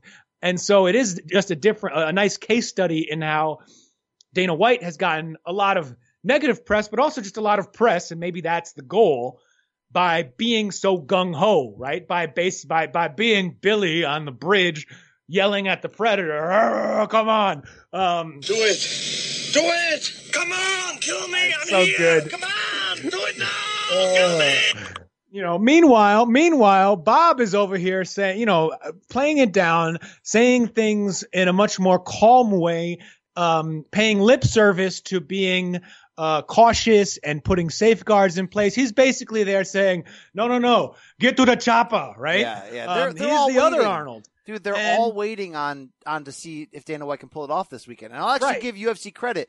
They're joining up with the Florida State Commission. And did you see the videos of the even media members who are covering this fight have to get that long ass swab Yeah. down their nose and scrape That's their a brain? test, Brian. They should be getting those. I know. It's I- almost. I I, would. that. I would. I would almost sign up to. T- you know what's effed up about the world right now? Here's something that's weird. A strange incentive. As a member of the media, I might go out of my way to cover one of these events if I knew if I knew I was going to be able to get a test. Okay. Okay. Um. So this is, in any case, I don't think there's a huge difference, and and the risks that that Top Rank is going to be looking at running fights in in Vegas in a month really is the same, and probably deserves the same amount of. Uh, if you are the kind of person who thought that Dana White was was being ridiculous and risking lives and and possibly helping to spread an epidemic, uh, then you should on the face of it, say the same exact things about whatever top rank is planning in a month because that shit ain't going to change between now and then. I'm with you. I'm with you on that. Uh, final bit of news this week. Uh, sad one. Jimmy Glenn of Jimmy's Corner in New York City passes away after a battle with COVID. He was 89. He was much, uh, he was well known in the boxing game before the bar as a trainer, as a cut man. And all you have to do is walk one second into Jimmy's Corner and see the memorabilia on the wall and see the connections he had with the sport. Um, Rafe, it's it's cliche to go to New York City and go to this great dive bar, Jimmy's Corner, which is always hot as balls, and it's like it's basically the size of a hallway. But I have had some legendary nights there. Uh, there, it's it's it's. I love that place. That's the place where people go to debate whether Margarito was coming on in the Cotto rematch before Stevie Smuggs stopped it. Do you have any memories of of, of Jimmy of of the bar that you want to share? I mean, that's when I I went chest to chest with Lamps there. Okay. Um, you know, one thing that I, I, I noticed in the last day that was interesting to me is that eh, because of its location there, right off Times Square on 45th Street, um, you know, Jimmy's Corner is a place that, in addition to being this this important location in boxing lore, because you know because of who Jimmy was and uh, the memorabilia in the bar and it being just sort of a, a, a de facto place where the boxing community would meet after fights and on big fight weekends. It also m- meant a ton to people all through New York. I was people every people were reaching out to me who have nothing to do with boxing, never don't don't care about it at all, but because they heard the news as it was reported, you know, online and in the daily news and the local papers in the city, they were like, "Oh, damn, I love that place." And they, they were like, and they would send it to me and be like, "Oh, shoot," uh, because they know I do boxing stuff. And you know, I'm talking people in respectable media, like you know, the magazine worlds, the publishing worlds, the smart people out there. They love this bar too because it was, it became as um, Times Square and Midtown turned into Disneyland. Right, this was thought of and, and truly was and is still. Hopefully, it, it remains open. Uh, kind of like the last cool, good, down to earth, not a true dive, but divey bar in in that area where people could go and and not you know have to deal with the BS of um you know of an Olive Garden or whatever the rest of the rest- restaurants in that neighborhood. and people are always like, "Should I go? Should I go? I'm going to the city." I think you should because it's like a museum to boxing. It's got that dive bar feeling where like they ain't nice to you there. You know what I mean? You got to order quick and get out of the way. And if you're not drinking, they'll tell you to get out of your chair. Like I've seen that before. But also, is that the last place you can get two beers and two shots for 24 bucks? Oh, I mean, there's always places that have a deal going. I mean, shoot, I don't know if the Continental, uh, right off of St. Mark's is still doing this. It was disgusting and super watered down. Uh, I get, I'm sure they would dispute that, but they, for forever, I mean, even deep into the, the last f- 10, five, 10 years, they were offering five shots of anything for $10. Damn, that's that's a that's right in the East Village, and it was it's always a sloppy Yeah. uh, crap show in there. And the I've the, the a lot of oregano by accident in my life. It sounds like right exactly. deals, you know? You're definitely getting a little bit of oregano mixed in with your shot, but uh, you know, five of five five watered down shots of vodka will still get you pretty drunk. I used to live uh my first apartment, Rafe. I was I dropped out of college. I was 20. I took a full time job at a uh, old people's home kitchen washing dishes, and my apartment was downtown in my hometown on the town overlooking the town green, like right in the center. And there was a dive bar across the street. They had quarter nights on Thursdays, which was obviously the you know you any college bar has these type of things. But remember just going in, being like, "Yep, I'll, let me start with eight and you, and you just and they they'd for a quarter they'd serve it to you in like a plastic cup, and you yeah, those were some those were those nights uh, ended very That's- gross. I, I'll tell you the the BC lore, the era of BC that I'm most curious about is when Prime BC was going down to the city to hang out at Manhattan College. Yes, hanging out with guys like my one of my old basketball coaches. Jasper's guard, Stevie McDowell. Yes. Uh, hanging out with the Quinn brothers, hanging out with, you know, really, really getting dirty up, up there, uh, at Draddy Gymnasium in the Bronx. I played on that court many times. I played in a uh, in a two on two tournament at Draddy in which I wore the 96 Lithuania basketball Grateful Dead tie dye shirt in that tournament, okay, with, with the Van Horn High Sox. Were you starting fights in that too? Actually, I, I actually I was because here's the thing: there was this Indian guy who was guarding me, but he was guarding me like you ever play in a pickup game? There's like a soccer player in there, and he's not good except for the fact that he he he he, he James Kirkland's you. You know what I'm saying? Like yeah, you could, you could smell his musk. yeah, exactly. And uh, that guy was over me that I just started calling a foul every single play because as soon as I try to post him up and do my McHale moves, the dude would like put two hands into my chest and push me. So yeah, yeah. I, I you know what? My wife has advised me to quit organized basketball because it's it's still it's too real to me. Damn it. It sound, everything that you have shared with uh, me and our listeners about this hobby of yours, Brian, suggests that your wife is absolutely right. You are a, a menace out there. It sounds like Yeah, yeah, you have no business, just like Barker had no business. Yeah, yeah. Anthony Joshua's what, like six seven, six eight? Yeah. And he's muscular and he's he's built like a looks like a freaking goddess, you know? Hashtag what a beauty body. Thank you for that transition. All right, uh, Rafe, we're gonna throw to Jim Ross now, but I want to encourage the box listeners to hang on. We got a we got an interesting revelation about Richard Dwyer on the back end of this show, but for now, it's the great Jim Ross, good old JR, talking his new book, Life as a Widow During the Quarantine, and also why things are just different at AEW because good old Vinnie Mac not in Jim Ross's ear anymore. A lot of great memories included drinking with Ric Flair coming at you right now. Enjoy. All right, let's bring him in. The man in the black hat, the voice of pro wrestling, then, now, and forever. It's Jim Ross, and uh, he's currently the voice of AEW. We know him and love him everywhere else. Jim, how the heck are you holding up during this damn uh, quarantine? Because I feel like every other day I'm about to uh, get in the car and just and just keep going. Yeah, I, I can understand that. Well, I'm doing well. You know, it's just the you kind of got to deal with the rules of engagement here, and I've been hunkered down in my house for seven weeks. Uh, I'm I'm going to be going back to uh, Jacksonville next week to uh, do some AEW stuff, and we're going to go live on Wednesday nights for every other week for a while, and so I'll be in Jacksonville for the pretty much the whole month of May, just to prevent from having to take so many airplane flights, get on a plane, off the plane, another airport. So I'm just going to stay down there and got me a nice little Airbnb on the beach All right. in Jacksonville. So I'm going to chill and uh, do a lot of wrestling. so I'm doing fine, man. You just got to make best of your situation. And this is not the first challenging environment I've been in and our situations for sure. So I'm, I'm doing good, man. I, I appreciate you asking. Yeah, I, well, the show must go on. Uh, please tell me if this uh, rumor is true in your history that you once called a pay per view show while passing a kidney stone, Jim. Please tell me that's not true. That's a true story. Unfortunately, it was uh, it was very and the problem too was that the pay per view was horrible by, by and large. Uh, so it wasn't a great show to get lost in. So every time we had a we were we were on the stage in Baltimore in the old arena there, and that's where the announce position was. So every time we had a video package, I would run with tears in my eyes down the steps of the stage Oh. to, the, to the restroom, and, and and this overwhelming urge to urinate. Oh, I'm sorry if I get a little coarse here, but so it happened.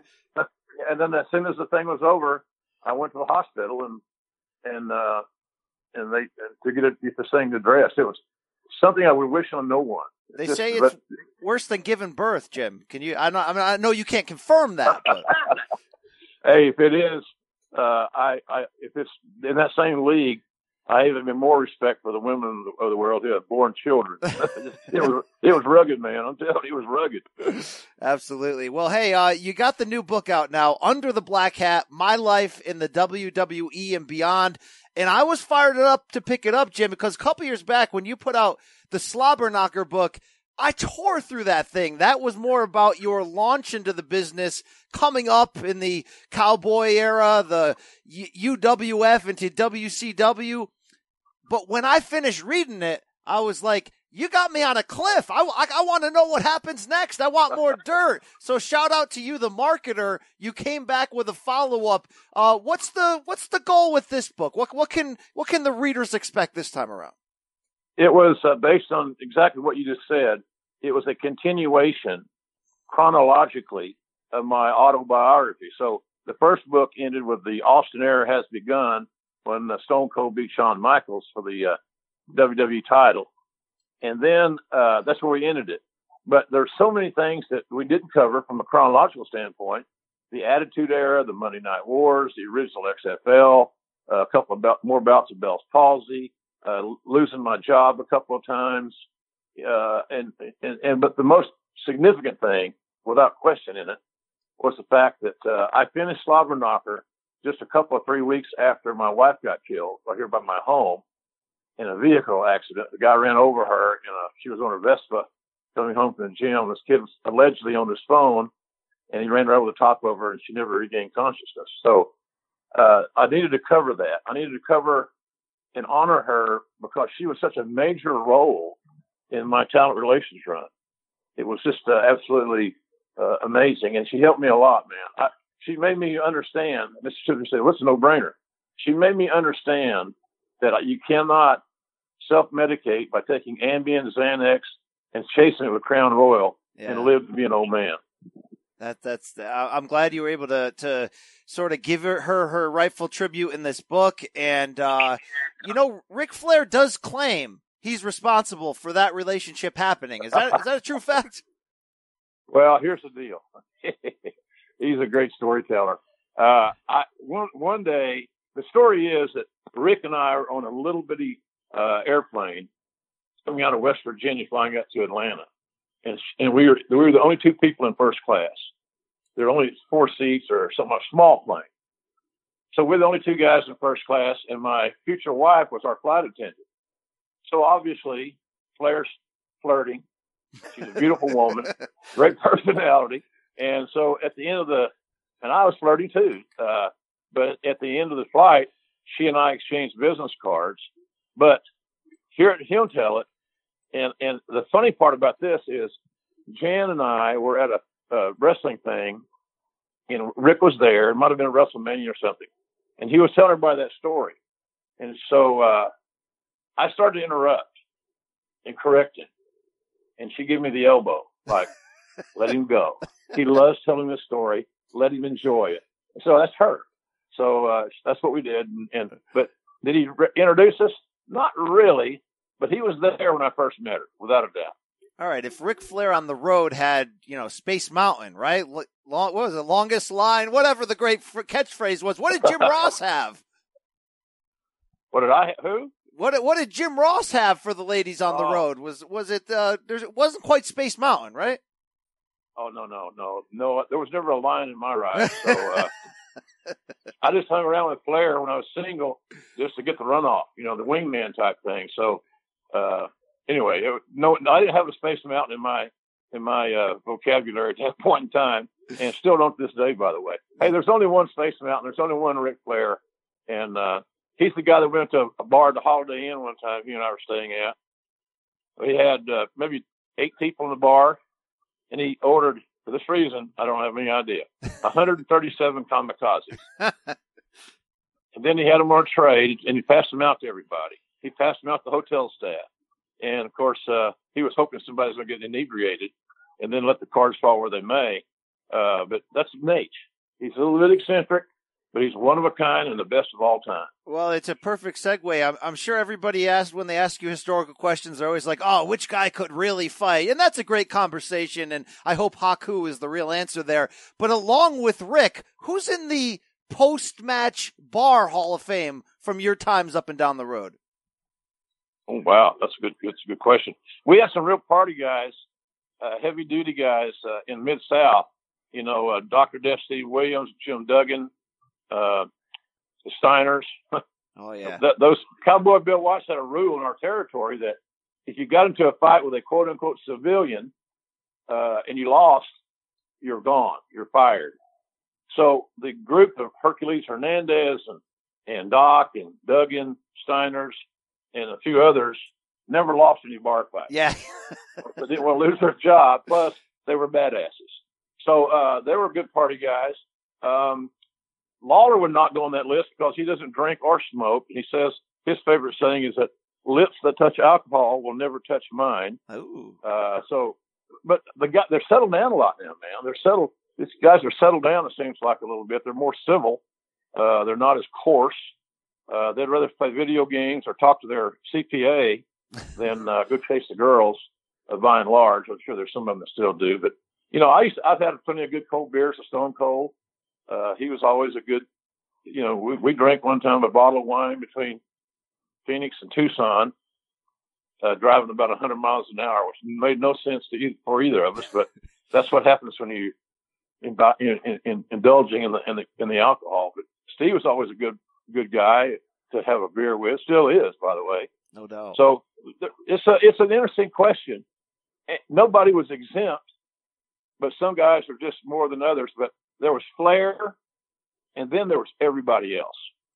I can only imagine. Uh, I love in the book you get into uh, calling football with the XFL in 2001, and we all love that year. We love that that the whole story, and uh, ESPN did that doc a couple years back. That was that was fun. But from your experience sliding during that time from WWE to XFL every couple days, was there a turning point, a crazy moment where you're like, uh, maybe this won't work? Well, I thought about week three, you know, we had a real good uh, debut. Uh, I got promoted to the NBC team, the A team, with Jesse Ventura after the first week. And I thought, well, maybe, you know, maybe we got a chance because we had a good rating the first week. The rating dropped significantly the second week. Uh, and then my issue was with the game, the, the game on the field. Uh, the management wanted to be more WWE, more entertainment, more sizzle than steak. And I think football fans are looking for steak, and we did not deliver that. And the, my my issue would be, or my point would be, we didn't get any better. The game didn't get better. There was no time for chemistry. Uh, there was no time for, uh, uh, you know, to, to have exhibition games or anything like anything like that. So when the game didn't get better, I knew our ass was in trouble. Yeah, yeah, no doubt. And uh, I do give them credit for bringing it back this year. Tough break with the the quarantine, the economy, and everything going to see that fold up. But Jim, we know you love football, OU for life, and I remember hearing that you were uh, did some Atlanta Falcons NFL work on a radio call back in the day, and I'm thinking I matched up the dates, early '90s. I'm like the Falcons in the early 90s were basically a pro wrestling team. You had Elvis Love and Jerry Glanville as the coach. You had Deion Sanders. They're letting Evander Holyfield roam the, the sidelines during the games. What the heck was it like being close to that cast of characters? Kind of like going to a carnival, uh, circus. Glanville had the, Glanville wore a big old cowboy belt buckle like he was a world champion bull rider. He was a, he was a world champion BSer, all right, but, uh, not a bull rider. uh, we also had Andre Rison. Yes. Uh, and that was that was an ongoing drama. you know, his house got burned down by his girlfriend or some crazy stuff. Uh, but it was inter- interesting. Uh, it was that run and shoot thing. It was no, there's, we had no running game. Uh, you know, I, I hang around one of my best buddies who's just recently passed away uh, of cancer, Bill Fralic, was the number three pick in the draft that year, uh, his rookie year there in Atlanta, uh, out of Pittsburgh, great uh, offensive guard. And then, uh, and then we opened the Georgia Dome in 92, the first season in Georgia Dome. So like a lot of uh, executives, they're always looking to make changes, sometimes just for change's sake. But Bill Rosinski, Jeff Van Note, and I were the broadcast team, and they're forged lasting friendships. We rode in the team plane to all the games. So I was doing pro. I do. I was doing pro wrestling and uh, and the NFL that, that in '92, and it was a it was a glorious year. I had a blast because of my my love for the football game. That's great. And you mentioned Bill Fralic. I'm like WrestleMania 2, the Battle Royal. The, there's there's the other crossover right there between uh, wrestling and everything else. Um, Jim, you've had a few matches in your time. Did you like taking part in storylines? I mean, they, they're not classics. We know that. We know that the, that the voice of Jim Ross was the moneymaker. But when you look back at that, is it were you forced into it? Did you like it? Did you get that that that feeling that that you're an entertainer out there on waiting for the hot tag on the ring rope? I, I was uh, a little uncomfortable with my casting uh, because I wasn't trained. I wasn't, you know, I didn't have training to how to fall and and not kill myself. Uh, I always felt like I was somewhat of a cow on ice, a little bit awkward, a little bit clumsy. So, uh, but I did it because it got what got me that got me hooked was the minute by minute ratings. Every time OJR would get into a car crash or get beat up or assaulted or humiliated, the ratings went up. So you know as well as I do when any program director, i.e. a booker or owner like Vince McMahon, sees something that's working, uh, they're going to continue to do it. So I did it. I didn't like it, but it helped the team and, uh, it helped facilitate a lot of things. You know, having t- kissing Mr. McMahon's ass in Oklahoma City in front of my family was not a, a stellar moment in my career, but nonetheless, it is fiction. I was cast in that role, and all I ever tried to do was pull off my job as best I could. Uh, do you have uh, one one move, one moment that hurt the worst? Oh, uh, yeah. Uh, the next day was always the worst because I was sore. I wasn't training hard or nothing like that. Uh, I gave the coach uh, Stone Cold Stunner in uh, Chicago, and uh, they you throw your legs up and you land on your ass. And when you got a large uh, arse, uh, it's not as uh, pleasant as one would see on TV and think it is. It's not a no-brainer. So landing on my own butt with my own weight was a little bit daunting. And so you, you find out where the sore spots are in the in the uh, in the, the next 24 to 48 hours. But, Indeed. You know, nothing too bad. I, Eric Bischoff broke a cinder block on my head that was allegedly going to be uh, uh, showbiz up. Somebody forgot to get it all showbiz up. So he broke the center block in my head, and, and uh, that was not real pleasant. That was that was not fun. But you know, hey, look, I did my job. The coach said, "Run this play." I'm going to run a play. It's real Yeah. simple. Well, the coach in, in this case, uh, Vince McMahon is, is going to do worse than that. I mean, he's not making you do something that he wouldn't do, of course, but shout out to the country whooping match or whipping match you and the coach, the other coach, John Coachman had together. Uh, speaking of coach, yeah, You can't. You can't. You can't uh, take shortcuts with a leather strap. Uh, the only thing, the only advice I got was to wear some long underwear under my jeans and two shirts, a t-shirt and I think I wore a OU jersey. Uh, but the bottom line of that is, is that you have to, you have to, you have to hit somebody. And so if there's any bare skin, the strap's going to find it. I'm a poor coach, I, I apologized to him incessantly. A couple of times I hit him square in the face with a leather strap. Didn't mean to. I was trying to hit his chest. He lowered his head or I'm bad aim. But it's, it was a, it's not a fun match to participate in, which is why you don't see a lot of them. The guys don't like to do that pr- process, uh, that presentation because it, it hurts yeah. and it leaves marks. And uh, of course, the coach and I, uh, we were neither one prepared for that deal. And luckily for him, uh, he was willing to uh, let me win, as it were. But we beat the shit. Oh, we beat the heck out of each other. I can tell you that. I love Coach. Got a chance to work with him at ESPN, along with Todd Grisham, who's made some nice uh, crossovers himself into boxing and MMA. When you first met the Grish, uh, Jr., did you did you think this kid would be long for the business? Oh yeah, he he fit in well with the group. He fit. He had he had good locker room etiquette. Uh, he fit in well. He wasn't an egomaniac, uh, and he's he's trying to study the game. It was a new. He didn't have the great product knowledge that he has. He, he eventually would earn and gain. Uh, but you know, he he was he was going to be my successor on Monday Night Raw in 2007, the year I went in the Hall of Fame with Lawler and Dusty Rhodes and some other cats. Uh, but I got a big ovation for being announced as the last Hall of Fame participant and in Chicago again. And uh, I got a reprieve, shall we say, because a Grish told me, he said, well, you know, they told me I had I was going to be your, going to be the guy, lead role, blah, blah, blah, take your spot. He said, then when uh, uh, it, it didn't happen, they said, did you hear that Pop JR got in Chicago? We can't take him off the air now. But I knew it was a foregone conclusion. McMahon wanted to get younger. He wanted to be somebody that wasn't Southern. He had issues with my look because of the Bell's palsy, the fact I couldn't smile. So uh, I knew it was just a matter of time. But I also knew this is going to sound very egocentric that by God nobody could do my job better than me. And either I would I would wear them out and get back in my spot, or I'd find something else to do. And luckily now I found something great to do I, with Tony Khan and AEW.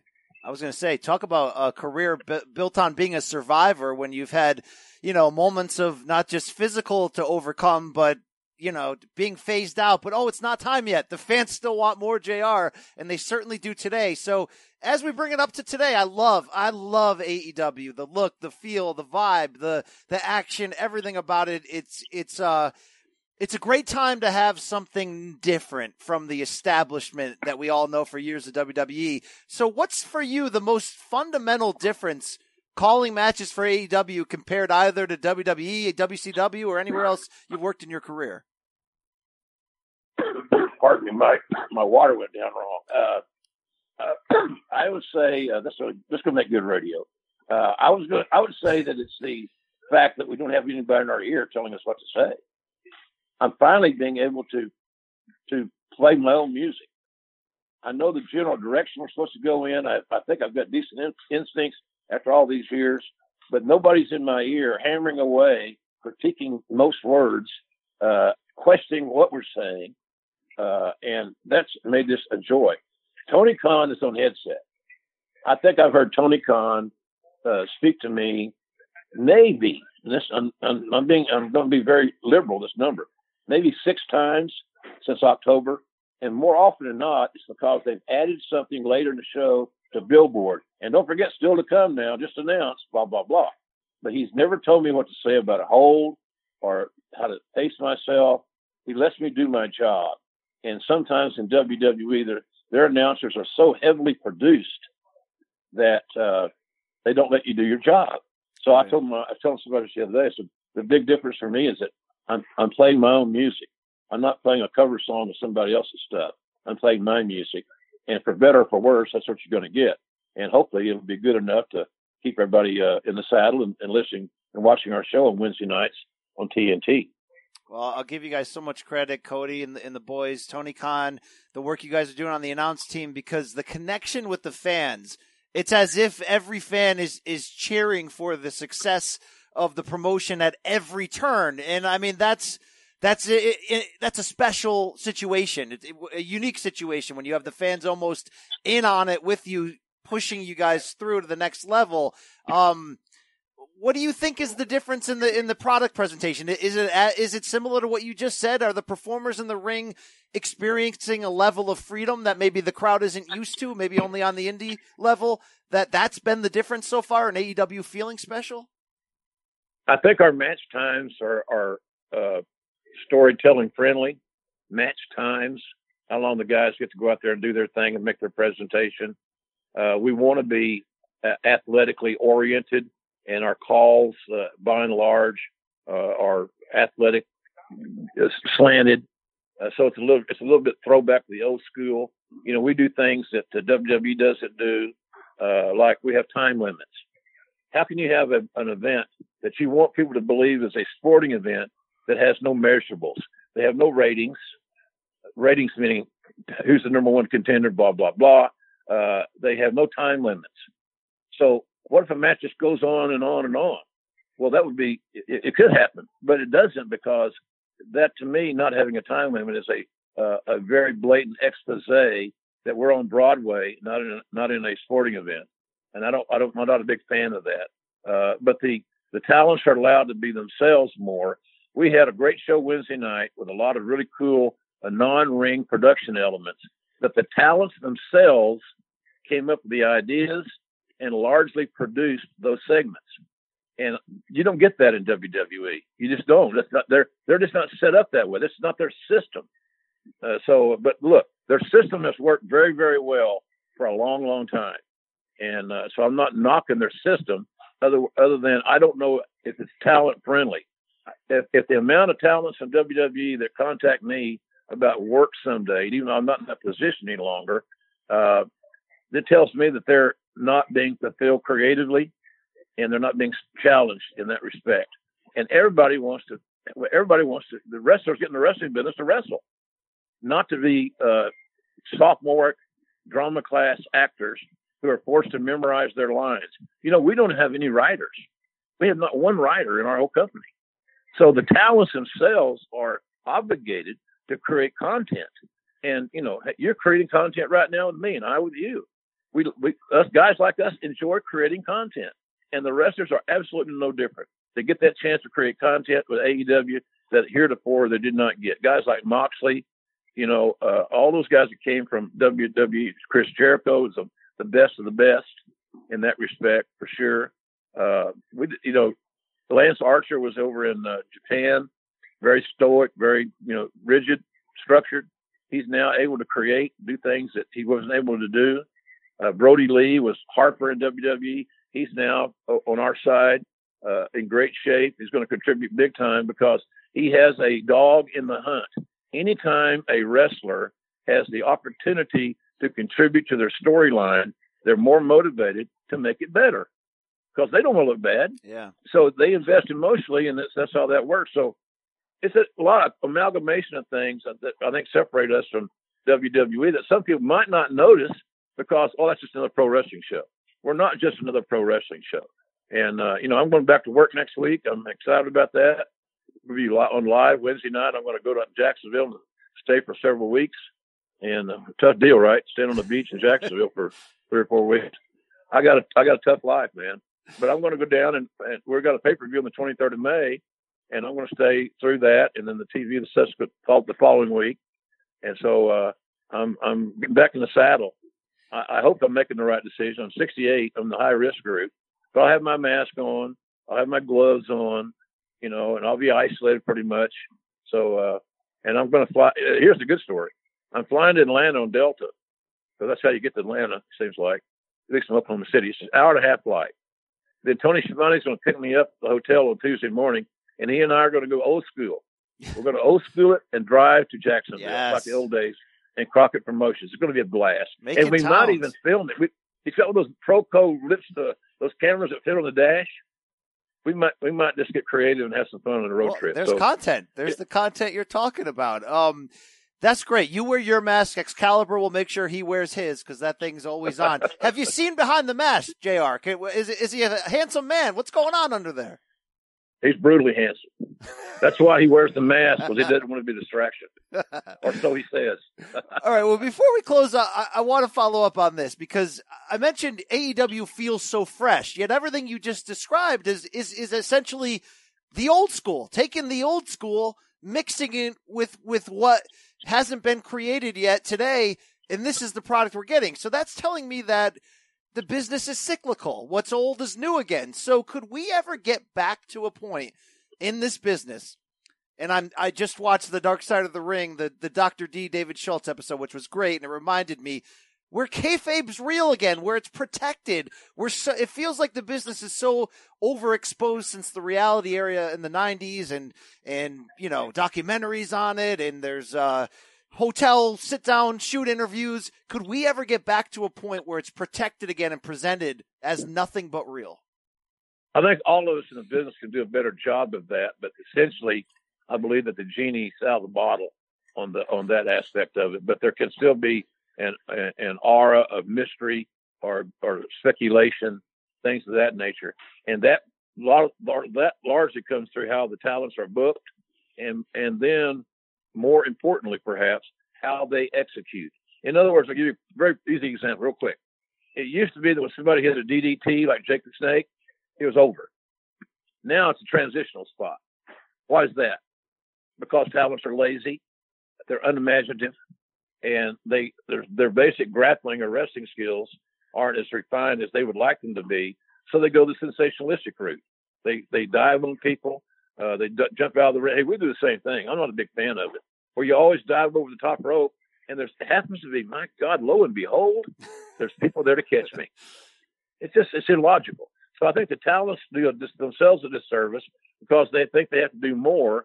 What they have to do better is storytelling, not just moves, an in indiscriminate moves, storytelling. So the talents are the are the are the culprit for part of this situation, without a question. So, uh, but yeah, I don't think I think that we're probably out of that. That genie's out of the bottle, man. I, I just I don't see it going back that far. But we can all do a better job of.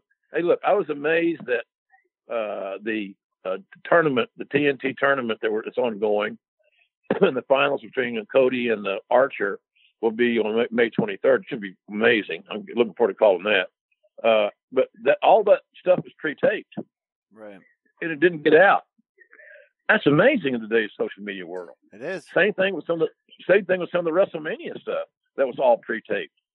So it can be done if it becomes a priority. I'm just questioning whether or not it's going to be a priority or not. I like that answer though. If if if everyone in the business works harder to protect it, then that that does go a long way. We'll see. We'll see what happens over the next few years. But Jim, thanks so much for your time. The book is called Under the Black Hat: My Life in the WWE and Beyond. Where can my listeners find this right now? Probably not at their bookstore. I don't know if the bookstores are open, but where can they find it right now? I got a bad break on the uh, virus, as many people did. Poor me. that the bookstores are closed, but they'll be open back up. Barnes and Noble and all those places. But in the meantime, uh, I have a little website called jrsbbq.com. At jrsbbq.com, we have all of our barbecue sauce, all of our condiments, mustard, ketchup, all the stuff that we make. And we have an offer for a personally autographed book. So I could, on, on the order form, you just tell me what you want me to write on your book, how you want to be inscribed. And we, and I pay for the shipping in the lower 48. So it's a good offer. It's a good deal. It's a first edition book, hardcover, jrsbbq.com. As a matter of fact, I'm going to be, uh, I'm going to be signing books this weekend, uh, before I uh, depart.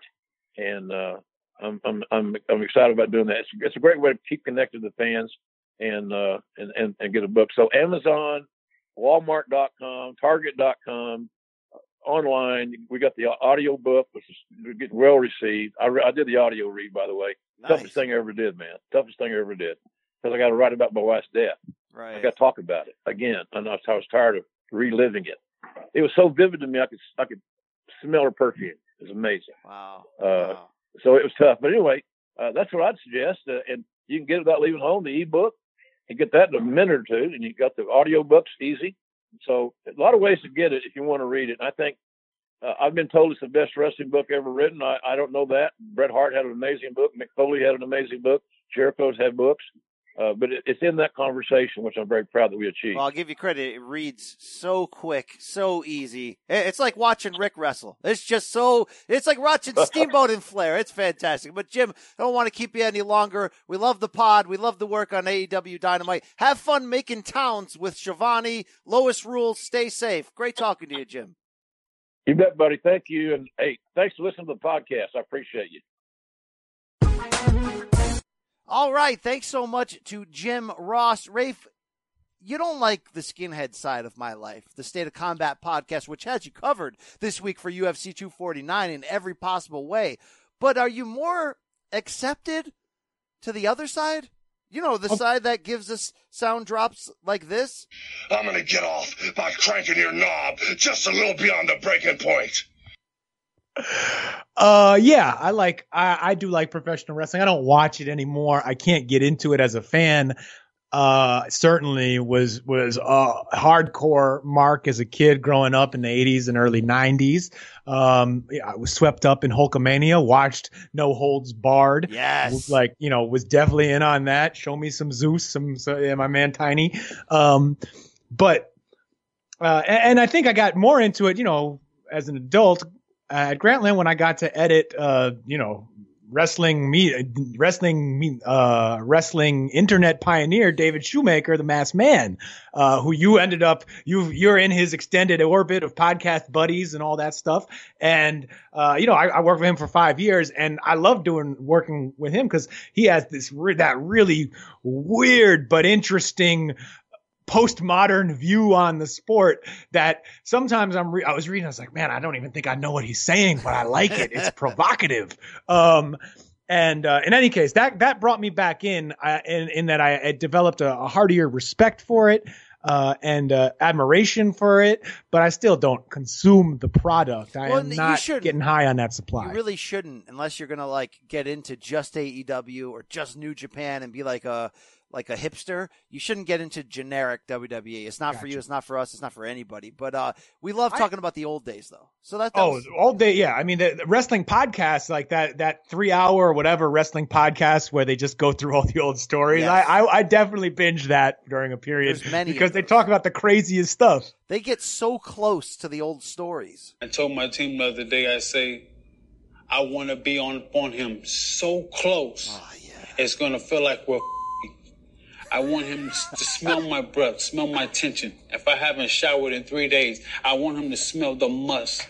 I want him to Smell smell and, and understand that I'm here for a dog fight. Kirkland Uh, wants to show him I want to drag your ass through the mud. The and, mud. And to see if you can still stay clean. And I feel like it's gonna be a great fight. Thank you so much for your time. Um, by the way, I hope that uh, our boy, shout out to the 80K crew, the Godinez crew, Alex Godinez, if he ever brings back deep dop drive on the deep dop on deep Deep dive on the drop. I hope that he can somehow interview Jim Lampley to get his true thoughts from that drop. uh, Brian, I wanted to ask if, with regards to uh, Jim Ross, does he where where or just you where do you rank in the all-time pantheon of amazing in the moment calls his mankind getting thrown off the cage in drop that is now part of you know popular culture at large versus boxing's finest Emanuel Steward. Oh my god, look at this. Oh my god. Ah! Oh my god! I can't find the, the button. Yeah, um, it's it's incredible. Jim Ross is is uh, uh by God, he's got a family. I mean, look, it's it's it's great. just stuff. killed him. It's right up there. It's right. I mean, Emanuel Steward. It's right. It's no double Raygasm, but it's it's right up there. Man, I wish I was better at this this soundboard, Rafe. It's really bringing the show down because when you say Emanuel Steward, I should be right there with you, but I'm not. All right, I'm not. Still not there. Still not there. Are you with? It did you exist. You can. It, it doesn't. It doesn't even have to exist at this. It did exist at some point. Okay, it did exist. Thank you. Sometimes you gotta let go. Are you here with me or not? Not here with Look you. at me. Look at me. Are you with me? No, no, no, no, no, no, no, no. no. Brian, th- there's news you forgot. If I can Yeah, get your quickly, attention, though, for a second. quickly, what do Okay, you got no, no, this okay. It's it's it's uh it's it's Emanuel's night. Tell me, tell me. Go ahead. All right, all right, I can talk now. All right, I here said, we're gonna I do said this. quickly, give it to me. Yes. All right, I Um, love me some Bob Arum. Let me tell you something, because I love me some Bob Arum. I really. I love me some Saul Canelo Alvarez. Yes, uh, yes. But um, what do you think about Andy Ruiz announcing that he is hooking up with Eddie Reynoso and the No Boxing, No Life Canelo Boys? That's very, very smart move because, um, okay, first and foremost, Andy Ruiz needs a guy who's going to motivate him. I don't know if if the if Chepo and uh, Eddie are are extreme motivators, Turned him into El Chapo. but but um. Uh, El Chapo can motivate yeah, his ass. oh, yeah, yeah, he'll get in that ass. Uh, but uh, they are so. You got to give these guys credit. We ripped them for the awful strategy Canelo had against Floyd, but I'm glad Canelo stuck with him because they teach a very technical, responsible, uh, boxing style, defensive, and with Andy Ruiz's quick hands, if he could, you know, round out his game completely, and we know that he can get in there and get dirty. He's got a good chance. I mean, he could really become a complete fighter. Obviously, stamina and care and staying away from Downey's Pizza. Shout out to them would be uh, The paramount. Downey here. Pizza Company, all Would right? Paramount here, Give them a but, proper um, shout out. But why can I? Did somebody like break into my house and remove those Emanuel drops from? Oh, here we go. Wow. Look at this. Thank you for hijacking the show that whole time. All Uh, right, uh, yeah, Rafe, it's a great. It's a. It could be a very good marriage. I, All right? I, I hope you know. I think the, the biggest issue is is all is, is going to be can Andy Ruiz motivate himself, um, and if he can, he's got a very very great team with him. I think you know obviously Manny Robles did a great job as well, but hey, you know the, the fighter could do what he wants with his career. Um, I, I the thing I thought was interesting is that all uh, there's like a style now of uh Reynoso fighter. Not all of them. I wouldn't say that Oscar Valdez fits this mold, but guys who don't have great feet but have really really fast hands and throw great combinations and can box. I mean, if you look at it, it's uh, definitely Canelo, Ru- Andy Ruiz. Uh, I would say that Julio Cesar Martinez fits that mold a little bit too because he's not a real mover. He sort of is this really fun, fast, crazy strike counterpuncher who he'll wait, he'll let his guy come to come to him, and then when the distance is right, he explodes. Blah blah blah blah. Um, and even Ryan Garcia, who is built like he should be able to move, it's not really his thing, right? It's it's those fast hands, it's those combinations, it's that accuracy.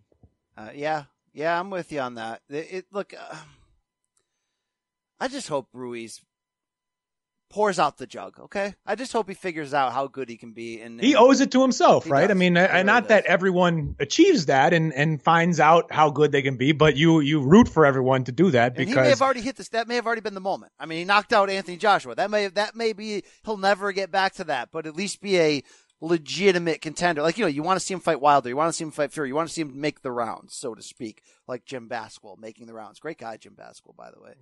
great Um, great web series. Yes, it last- was. All right, let's close with this. Last Friday, uh, my fellow, my friends over at Morning Combat, um, Showtime, Luke Thomas, all them, we did a uh, Errol Spence uh, uh, companion piece is where they pay me to drink beer and make bad, inappropriate jokes. But after that ended, I'm laying down in bed. I pick up my phone, and my timeline explodes, Rafe. Why? Because one man, a man we know very well on this show, Hayet's Dwyer, the week of the fight. put out a new video. That in the early section of this video, the first minute, shouted out two of his favorite gamblers.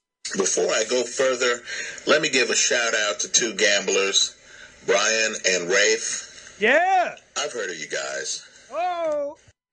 So I was like, "Are you like, are you kidding me, Rafe? I was fired the heck up. Like, uh, what is going on right now?"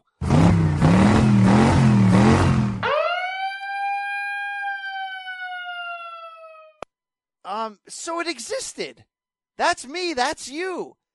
So for like ten minutes, Rafe, I was texting you. By the way, you know, you know, sold the ball bags out of my text. In fact, you haven't even commented to, to me on this happening yet, friend. Yet I was to this I- day. This day. Okay. Um so I don't know. I don't I'm I'm kind of stunned. I'm in shock. I don't know what to make of it. And you know my history here, Brian. I am a little more I'm I'm a little more hesitant to break that invisible wall between us and Well, let me let's let's talk about that wall. Let's talk about that wall. So for 10 minutes I'm going sick, all right? I'm like, "Oh my god, we made it. We got on his radar." And I was torn between he just opened his show and mentioned us. He, we're going to get him on this show. Oh my god, with like did you catch the gangster tone of like I know who you guys are. I was like, "Uh oh, oh my god!" Like, like you know, the, like, like I was excited in so many ways. But then a gentleman slid in my DMs. You know this guy? Alex Godinez, what's going on, brother? You love Alex Godinez, right? Listener of our lifetime. And he kind of let me know that this may have been a setup. Not, I mean, setup. I, you're. I don't. I, it's a, not a very generous interpretation, but explain. That he may or may not, and I may have the DM to prove this, may or may not have slid into Richie's DMs and been like, you know, huge fan of yours, love you. There's two guys I know that this would make their quarantine life if you shouted them out in some way. In fact, he actually offered to Rich that Rich would send a video to him, not even do it publicly. So shout out to Dwyer who opened his video with it like, hey, two gamblers struggling right now in the quarantine life. Shout out to you guys. I heard of you, bro. That's the man. That's the man who understands fan service right there. So first of all, to that Richard Dwyer, thank you. Thank you for getting the score right. Thank you for shouting out two guys who love you. Right? Who like that's how that's how men do it. Don't fall in love with fighters who no longer exist. I'll fall Oh, in love with we a, do exist. with a YouTube podcaster who does exist. But then I was sort of like, oh, he don't know us. This only happened because we love Godinez and Godinez loves us. Now the great Alex Godinez, right? Right? Was like, hey man, just enjoy it, bro. He's it right. happened. Right? He's right. It did You know? exist. So I'm gonna sit here and actually enjoy it. Thank you, Alex Godinez. Um Did what's your name get at you yesterday? These nuts. Thank you, Godinez Nuts. Um, but it wasn't as au natural. I thought that we got to a point that Dwyer heard of us. Like, we love this man so much that he's like, all right, player. You know what I'm saying? You know, uh, in fact, I thought maybe he was angry, and that kind of that kind of got me a little bit excited, just a little bit excited. You know that maybe maybe uh, uh, there's gonna be a challenge, Rafe. Maybe, right? Bring your whores to the war, Brian. Um, but that's not the case, right? You know, contact me. Let's work it out. Right? I was ready for that, right? You're in the wrong side of the ring, Holmes. What do we do now with this? This was a gift back to us from Alex Godinez. Thank you. Thank you, man. Yeah, But thank you. but Thank it- you for getting the score right once again. do we now take the olive branch out? We examine the olive branch and we extend it to him, right? Is that what we do now? When you said take take the branch out, out of what, Brian? What are you talking? What I don't I don't know. I, look, man, I He's don't want standing in front in- of the net with about eight inches of his shaft in his hand. And we extend it. all about the lube, baby. we extend it to Richard, right? And we say, Yeah. we love you. Come on this show. Absolutely. Look, I don't think this changes anything in our real world relationship that does or does not exist with Richard Dwyer, which is that we love him. We think he's excellent. We appreciate his betting tips. We have learned how to hedge from him. He's given us hours of uh, enjoyment as well as content that we repurpose and love for our own content. And we want to talk to him, meet him, pick his brain, make him an even more live part of this experience. I just, now, I don't want that experience to blow up in our face, though. Let's talk about a fight that blew up in my face. you know, you gotta you you gotta be able to you gotta take that risk. Otherwise, you're never going to achieve that dream, Brian. You right? You gotta be willing to strike out. And you know, say you know, say he curves you. Say it's like Prime BC going up to a young lady in a bar in the early 2000s and you're in some skinhead bar in uh, Waterbury, Connecticut, say, um, and you know you're trying to you're you're you're dropping your lines, you're being like, you know, you've been running through my mind all day, and she's like, "Get away from me, you disgusting Lithuanian!" And do you give up? No. You you you got to be persistent. You got to win her over. You got next time you're like, "Hey, hey, I really I this is serious. I'm serious. I'm not just some drunk guy in the club. I want to court you, my lady." All right, I'm gonna look and him so up. court court Dwyer. If he says no once, we'll ask we'll ask twice. I'm gonna look him up. If you don't know who he is, look him up. Thank you, Rich. Okay, I'm happy. Thank you, Alex Godinez. We're gonna make this. We're gonna make this. Okay, we're gonna make this. We're all going to make it. We're gonna we're gonna touch. We're touch. Okay. Thank you. Hey, shout out to Jim Ross for being on the show. Rafe Books, thanks for just randomly giving me 90 minutes of your time. All right. It's my life, man. I love it. Okay. Um, follow your work at theathletic.com. You're doing great stuff. All right. Great ridiculousness. All right. I can thrive in a time of ridiculousness. Um, do you have any message for the people? Check out the state of combat for UFC 249 pre post coverage. Uh, anything else, Rafe? Uh, I say let's make it happen. Uh, Oscar Conor, 2021. Yeah, yeah, I'm down with that. Okay, uh, beware of the corona.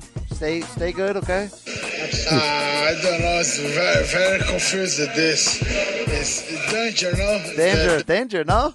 Yeah. It's very dangerous. Very. Watch out, danger. It's nice. It's nice. Uh, shout out to your abuelo. Shout out to Big Mama. Two words for the people. We out.